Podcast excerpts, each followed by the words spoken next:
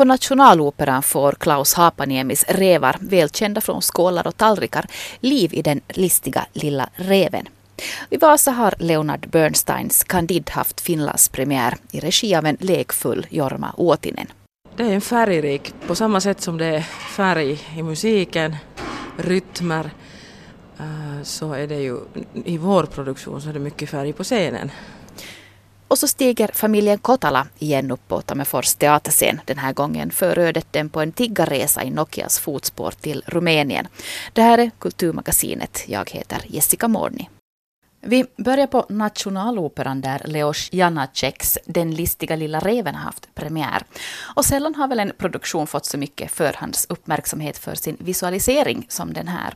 Men så har också tågordningen varit smått originell. Hela produktionen är nämligen byggd kring formgivaren Klaus Hapaniemis koncept och bildvärld. Kristel Pettersson, du har sett uppsättningen är det en fest för ögat? No, visst är det här en vuxensaga i praktförpackning både för öga och öra. Men samtidigt måste jag nog i ärlighetens namn säga att jag tycker att balansen mellan de olika elementen haltar lite ibland. Haapaniemi har ju ett bildspråk som både förför och tar plats. Och i hans händer förvandlas den här skogen till en sal där naturen avspeglar sig i väldigt konstfärdiga ornament. Tänk jugenderans glasmålningar till exempel. Medan skogens invånare i sina fantasidräkter när som helst kunde platsa på catwalken. Det är sagoboksmagi i modern tappning som scenografen Mark Väisänen och ljusplaneraren Matti Leinonen sen har gett liv med bland annat mycket klarobskyreffekter, upplysta detaljer och gestalter som skimrar till i blådis och halvmörker. Resultatet är raffinerat och ofta rent trolskt. Problemet är bara att dramat där på scenen inte riktigt tar form. Det är så stiliserat alltigenom från scenografi till regi att resultatet blir en uppsättning som ständigt tycker jag håller sig lite på en armlängds avstånd från publiken. Men det borde ju vara upplagt för en, en livlig föreställning. Om du tänker på myllret av djur och gestalter, och visst ser vi mycket av dem på scenen, men samtidigt tycker jag nog att regissören Immo Karaman hade tonat ner sin roll onödigt mycket. Janaceks opera är ju ingen utpräglat intrigdriven opera. De centrala motiven växer fram ur scener där naturen och civilisationen på olika sätt speglas mot varandra. Och människorna och i förlängningen också de djur som de har domesticerat, de är rätt dysfunktionella, de är olyckliga. Medan de vilda djuren lever i ett väldigt okomplicerat förhållande till sina instinkter och drifter. Och allt det här finns förstås i regissörens läsning men det förmedlas med väldigt diskreta signaler. Roligast speglas den här motsättningen i första akten hemma hos skogvaktaren som då har fångat den lilla revhonan. Och där råder total underkastelse. Gårdshunden kryper in fjättrad vid kojan som han drar i släptåg. Och den frihetsälskande revhonans agitation bland husets höns den inkluderar också skogvaktarens hustru och hon har fastnat i en tvångsrörelse där hon sitter och imiterar fjäderplockning om och om igen. Men betydligt försiktigare är Karaman sen i gestaltningen av männen och operans erotiska stråk där. Det finns en värdshuscen i andra akten där Janacek låter en trio bestående av skogvaktaren, byns rektor och pastor tala om kvinnor och kärlek. Och det är en scen som formligen skriker ut de här medelålders männens emotionella och sexuella frustrationer och deras medvetenhet om att åldras. Och det är också mot den bakgrunden skogvaktarens fixering vid den unga revhonan ska ses. Men här glider scenen förbi väldigt distanserat utan att någonsin lyftas upp som någon motpol till revparets otämjda kärlekslekar i det fria. Mm. Men nu måste man nog säga att, att det här är ju en väldigt vuxen, ett vuxet perspektiv som du anlägger. Och det här är ju ändå tänkt som en familjeföreställning med åldersrekommendationer från sex år och uppåt. No, det ena utesluter ju inte det andra sådär i princip. Men sen måste jag faktiskt säga att, att jag ställer mig tveksam till det här att uh, den listiga lilla reven marknadsförs som en familjeföreställning. Uh, det här är en vuxensaga eller fabel i första hand. Men också om man tänker sig att man här har gått den unga publiken till mötes så inte det är ju en särdeles tillgänglig uppsättning för dem heller. Stiliseringen gör det inte lätt för dem att förstå vad det är som händer det finns mycket att se och förundra sig över men eh, svårt att fatta kanske vad det går ut på. Och sen är ju språket ett problem. Den sjungs på finska men det är ju inte så att texten hörs så man ska också hinna läsa och det är ganska svårt för de allra yngsta. Eh, Regim regin bereder överlag väldigt lite utrymme för enskilda roller. Det drabbar framförallt den andra akten som blir väldigt jämntjock på något sätt. Premiärkvällens revpar Hanna Rantala och Marie Palo bjöd på en hisnande skön kärleksduett men Sen fick vi vänta ända till tredje aktens slut innan samma intensitet infann sig igen och då i Jaakko Kortekangas gestaltning av den där drömscenen där skogvaktaren slutligen varse blir och försonas med sin egen plats i naturens kretslopp. Men om det är lite tamt på scenen ibland så kan detsamma inte sägas om orkestern. Alltså Nationaloperans orkester under ledning av Dalia Stasevska gör ett fantastiskt arbete. Och i den tolkningen framträder sen alla de där nyanserna som iscensättningen bara nöjer sig med att antyda. Också utanför vår nationalscen så spelas det opera just nu. Och där får man också säga att det är en uppsättning där fantasin fått flyga och där sagans alltså och drömmens logik fått styra. Jag talar om Vasa Operas Candide som nu ges på Vasan Kaupunginteatteris stora scen i regi av en lekfull och lättsam Jorma Åtinen. Trots att operan där folket säger sig leva i de bästa av världar också tar upp ämnen som krig, fattigdom och prostitution. Opera Opera, ja, Leonard Bernsteins eh, tolkning av Voltaires Candide, som i och med det här nu faktiskt får Finlands premiär, är en blandning av opera, operett, musikal och det är också mycket dialog i den här. Och man kan också säga att det är en eh, Bernsteins hyllning till den europeiska klassiska musiken. Han är också upphovsman bland annat till West Side Story och D-Book som vi hörde om här i Kulturmagasinet för några veckor sedan. Vasa Operas uppsättning bygger mycket på operans amatörkör som backar upp solister som Mia Heikkinen, Mika Nikander och Ulla Raiski.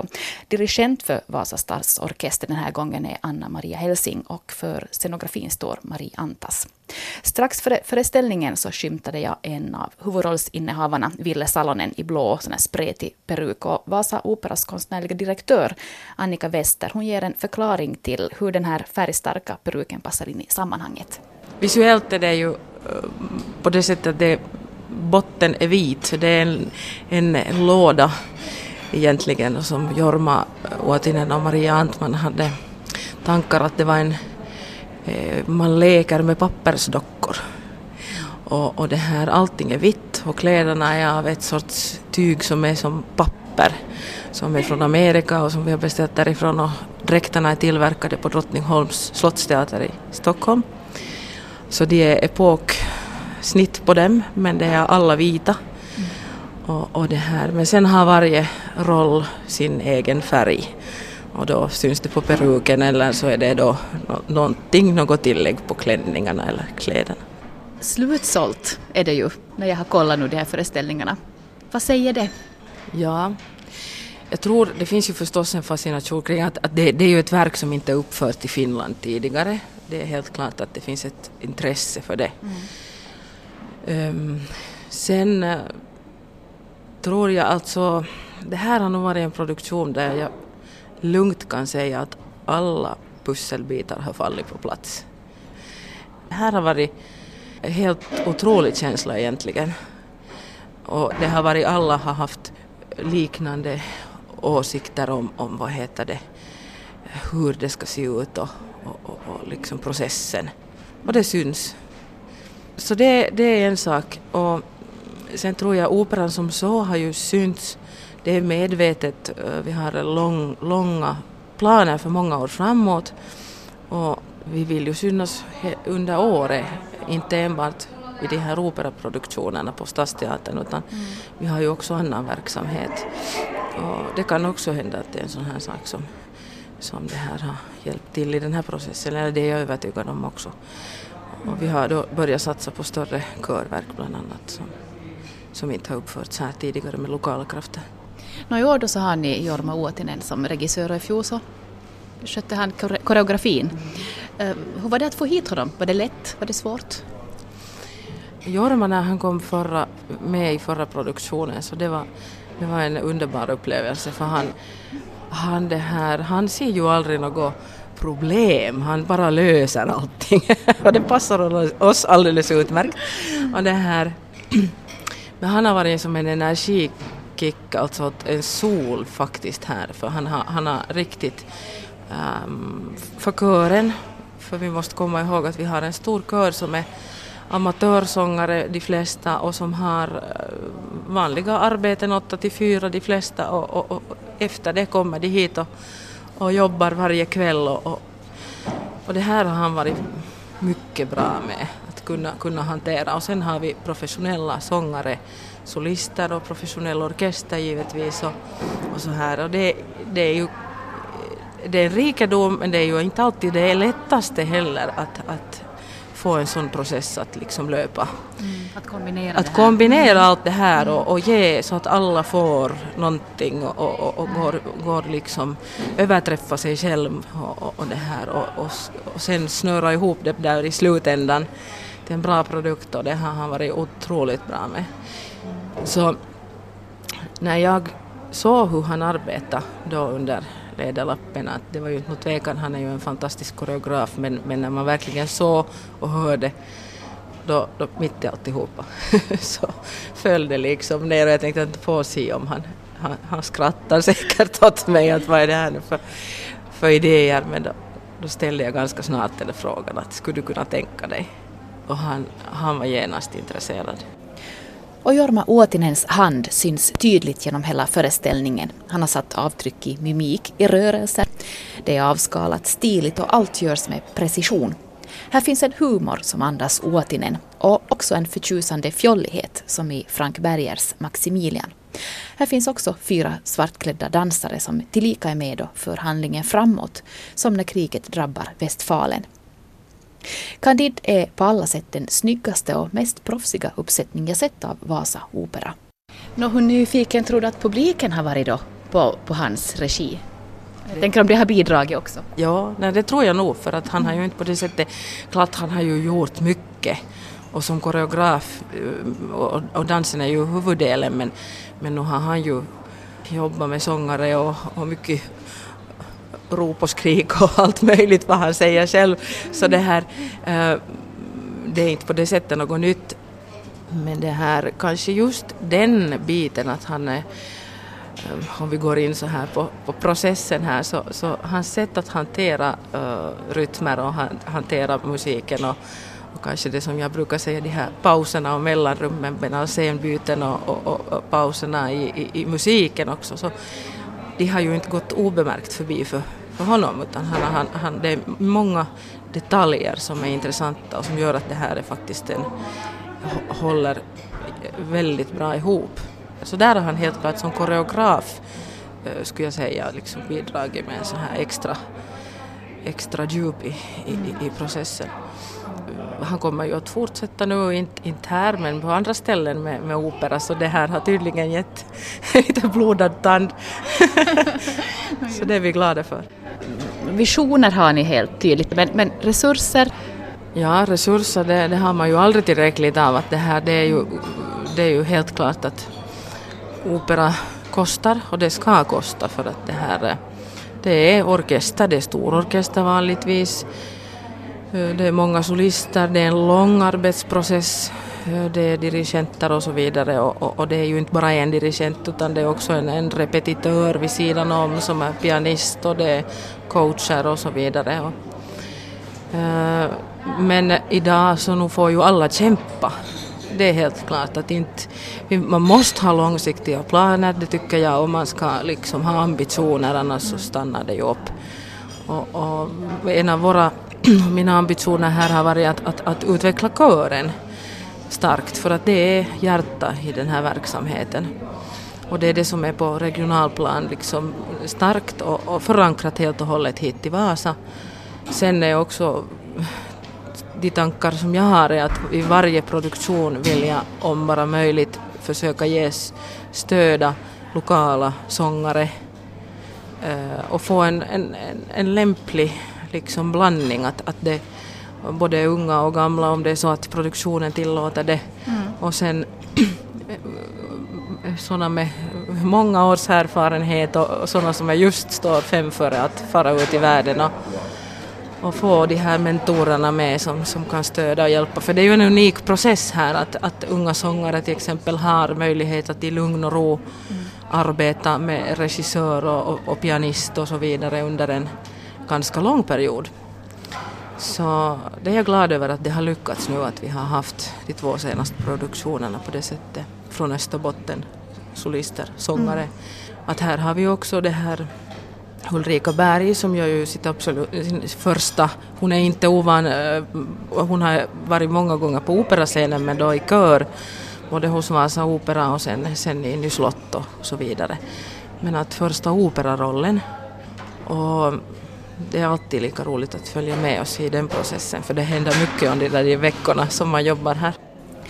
Vasa Opera lever i finansiell ovisshet från år till år. Verksamheten bygger på stöd från staden, staten och olika fonder.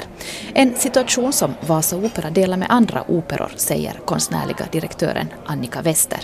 Det vet vi, det är hårt för alla och, och det är många runt om i landet som alla får, tror jag, kämpa. Vi kämpar precis lika varenda år.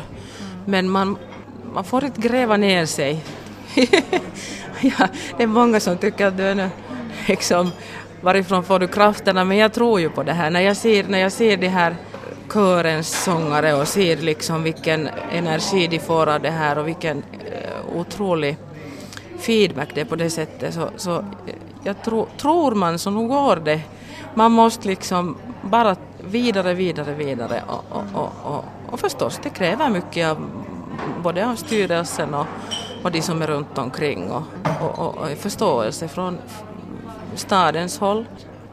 No, om man ser uh, hur operakonsten mår utanför Helsingforsområdet, alltså det finns ju, vi har ju Uleåborg, vi har Tammerfors, men hur, hur, hur, tycker du att, att det mår? Ja, alltså det finns ju de här stora ställena, alltså Vasa är ju den näst äldsta opera, i tiderna var det ju förening som startades och det fyller, Vasa Operaförening fyller 60, 60 år nästa år, 2016.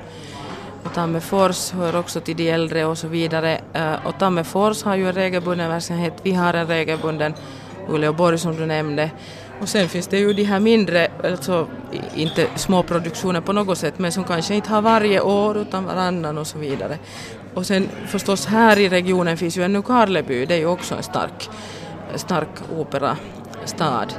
Sen har vi Ilmajoki här på nära håll, men jag ser här på, i regionen, om vi tar det nu så, så är vi alla tre som finns här så kompletterar ju varandra på ett, på ett bra sätt så att både tidsmässigt och sen är alla produktioner är väldigt olika eh, i omfattning och så vidare. Att, att det här, mm, det tror jag är ett lyckat koncept, att man, man vi, vi kör liksom inte på varandra utan alla tre gör det att, att, att under hela året finns det opera i regionen egentligen. Men sen runt om, så nu har jag, det har ju varit nyligen äh, nämnts, alltså sådana som är tvungna att ha ett mellanår och, och tvungna att, att, att, att, lösa situationen med att det kanske inte blir en operaproduktion, det blir enbart en konsertproduktion och så vidare. Viktigt är ju förstås att hålla det vid liv, att det är inte liksom helt... Eh, för att operaproduktioner, det finns små, det finns stora, det finns... Man måste vara lite kreativ där. Men, eh, men det här... Eh, det är ju ute i världen samma sak. Det, det är liksom överallt. Det, det, tyvärr, när vi som mest skulle behöva kulturen och, och så då drar man ner på de pengarna. Så jag hoppas verkligen att man, man stöder det här framöver för att vi hade en sångare här en dag som kom uh, till kören och sa att de frågade mig på arbete att hur orkar du? Då sa hon, oj ni vet inte hur underbart det är. Att när jag kommer hit så då stänger jag bort allt det andra och då går jag in i min, min sagovärld och det är helt underbart och jag får sån energi av det. Och vad är bättre än det? Vad tänker du om kvällens föreställning nu då? Det börjar komma in folk här lite, man hör lite mera sorl här nu, lite klirr och förväntningen stiger väl så småningom. Vad, vad tänker du själv inför kvällen? Nej, jag hoppas att, att jag brukar gå och, och, och puffa på det här gänget där före de ska in och, och, och säga att nu ska, ni, nu ska ni njuta och ha roligt och, och liksom varje gång måste man ju tänka att det är en ny föreställning och det är ny publik och det ska liksom, man ska samla sig inför varje och det är viktigt men jag tror alltså det, det är nog öppna sinnen som gäller om man bara tar emot det och det kommer man nog att göra vare sig man vill eller inte för det är en sån stark eh, musikalisk upplevelse och, och visuell upplevelse. Vi hörde Vasa Operas konstnärliga direktör Annika Wester om operan Candide som ger sig nu det här veckoslutet och nästa på Vasan Kaupunginteatteri. Och regissören Jorma Uotinen han fick själv blodad tand för operaregi i och med det här och kommer alltså att fortsätta regissera opera på annat håll. Sirku Peltolas pjäser om familjen Kotala har på tio år blivit ett begrepp inom finskt teaterliv. Ett slags uppdaterad Niskavuori-saga där samhället efterhand tätt sig allt absurdare. Samtidigt som den sega familjen med stoiskt lugn och mycket galghumor kämpat vidare. Och i vår är det dags för ett nytt äventyr. I torsdags var det premiär för Hevosten Keino på Tampereen Työväen teatteri. Och med det har man kommit fram till något som man kallar fjärde delen i trilogin. Hur ska man tolka det här, Kristel? Har familjen blivit så folkkär att man inte kan låta bli att göra uppföljare på uppföljare, lite som i filmvärlden? No, alltså älskade ju den här familjen mm. nog och alldeles speciellt på Peltolas egen hemteater, Tampereen Työväen teatteri, där samma skådespelare faktiskt har återkommit i sina roller genom hela pjässviten. De är familjen Kotala. Men som drama så står nog Hevosten Keino stadigt på egna ben faktiskt och lyfter samtidigt tycker jag summan av de tre tidigare delarna till en helt ny nivå. Under hela den här tio år långa processen så har Cirku Peltola låtit familjen fungera som ett slags barometer för den samhällsutveckling som pågår med vinsttänkande som styr och skyddsnät som rämnar. Så i den första delen Suomen Hevonen rök småbruket på den avfolkade landsbygden. När vi följande gång mötte dem så hade familjens kvinnor trängt in sig i en liten tätortsetta. Men också den tvingades de lämna och i trilogins sista del Lämminveriset häckade de redan under bar himmel under ett brofäste med några rumänska romer som närmaste grannar. Och det enda som de hade kvar var träsoffan som hade följt dem genom alla turer och dessutom sin rent osannolika anpassningsförmåga. Och därför är det kanske inte så konstigt att de nu dyker upp igen i en sättning där Peltola vidgar sitt samhällsperspektiv ut mot det övriga Europa. I Hevosten Keino har den arbetslösa sonen Kai, en 40-åring med en tonårings mognadsnivå ungefär och tonåringsspråk packat in familjekompisen Hamid, en kurd från Irak, tillsammans med familjens kvinnor som nu vuxit till att omfatta fyra generationer rent av. Och i en gammal lada. Och den här sociala utförsbacken den har lett dem ut på tiggarfärd genom Europa och med några byxknappar i pappmuggarna så slår de nu läger i rumänska Tjuku. Leiri pystyy ja huttua napaa. Nostammeko ensin sohvaa vai avaammeko takaoven? Avaamme ovet. Voi perseet sut. Avaa ovi nyt! Ja, ja, ja, ja. Hello desperados! Ja, och Juku det är ju som många minns orten som skulle bli ett blomstrande näringscentrum när Nokia etablerade en fabrik där.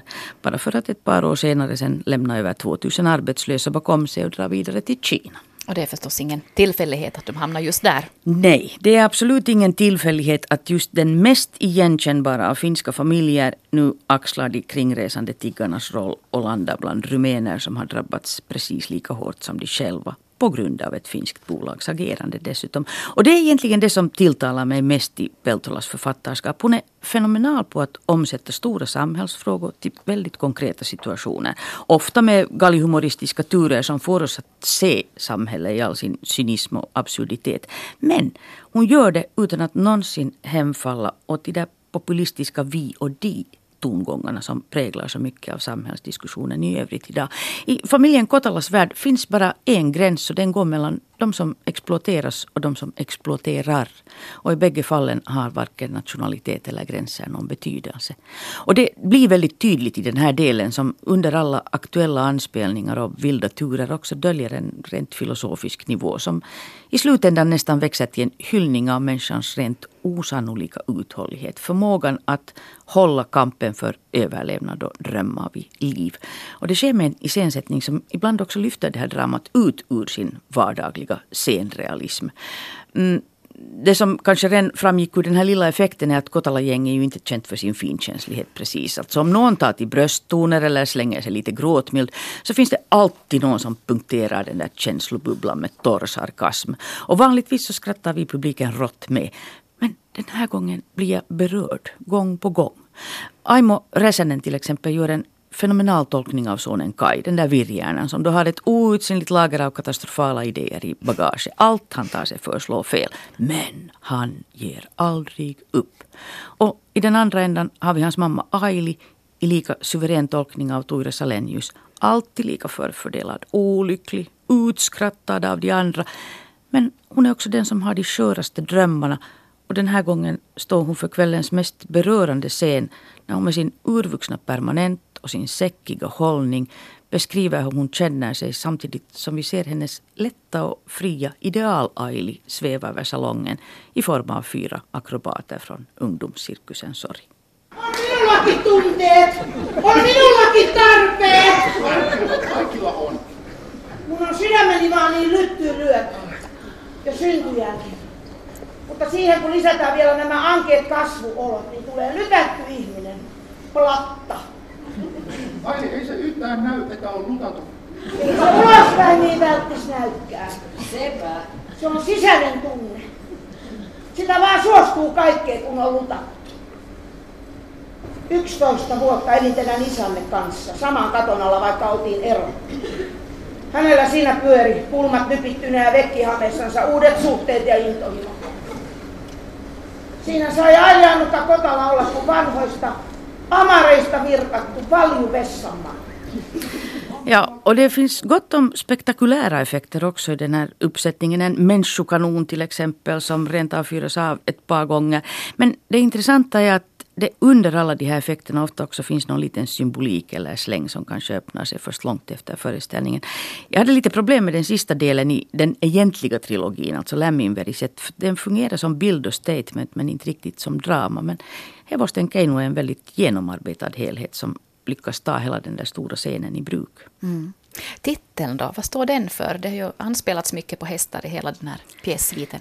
Ja, hästen står ju för dem som inte har någon talan. Som utnyttjas och offras oavsett om det då gäller djur eller människor. Det börjar redan med den finska hästen som i den första delen tillsammans med Momo Äite själv blev symbolen för en hel era som gick i graven. Rent konkret faktiskt när Kai, alltid Kai, fick den strålande affärsidén att sälja Kotalas sista arbetshäst tillsammans med ett par andra från byn som gourmetkött i Italien.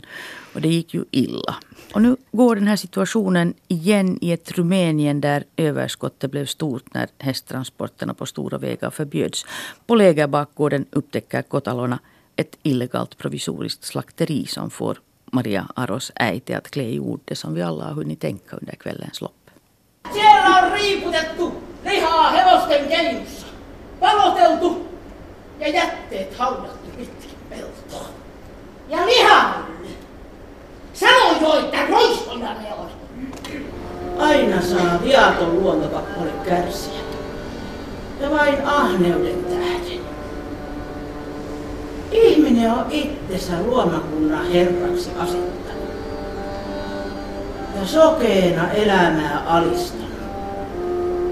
Sekä oman lajinsa että kaiken vähänkin elävän. Mm. Så lät det i Sirko Peltolas fjärde del om familjen Kotala som spelas i Tammerfors. Och med det är Kulturmagasinet slut. Tack för ikväll. Hej!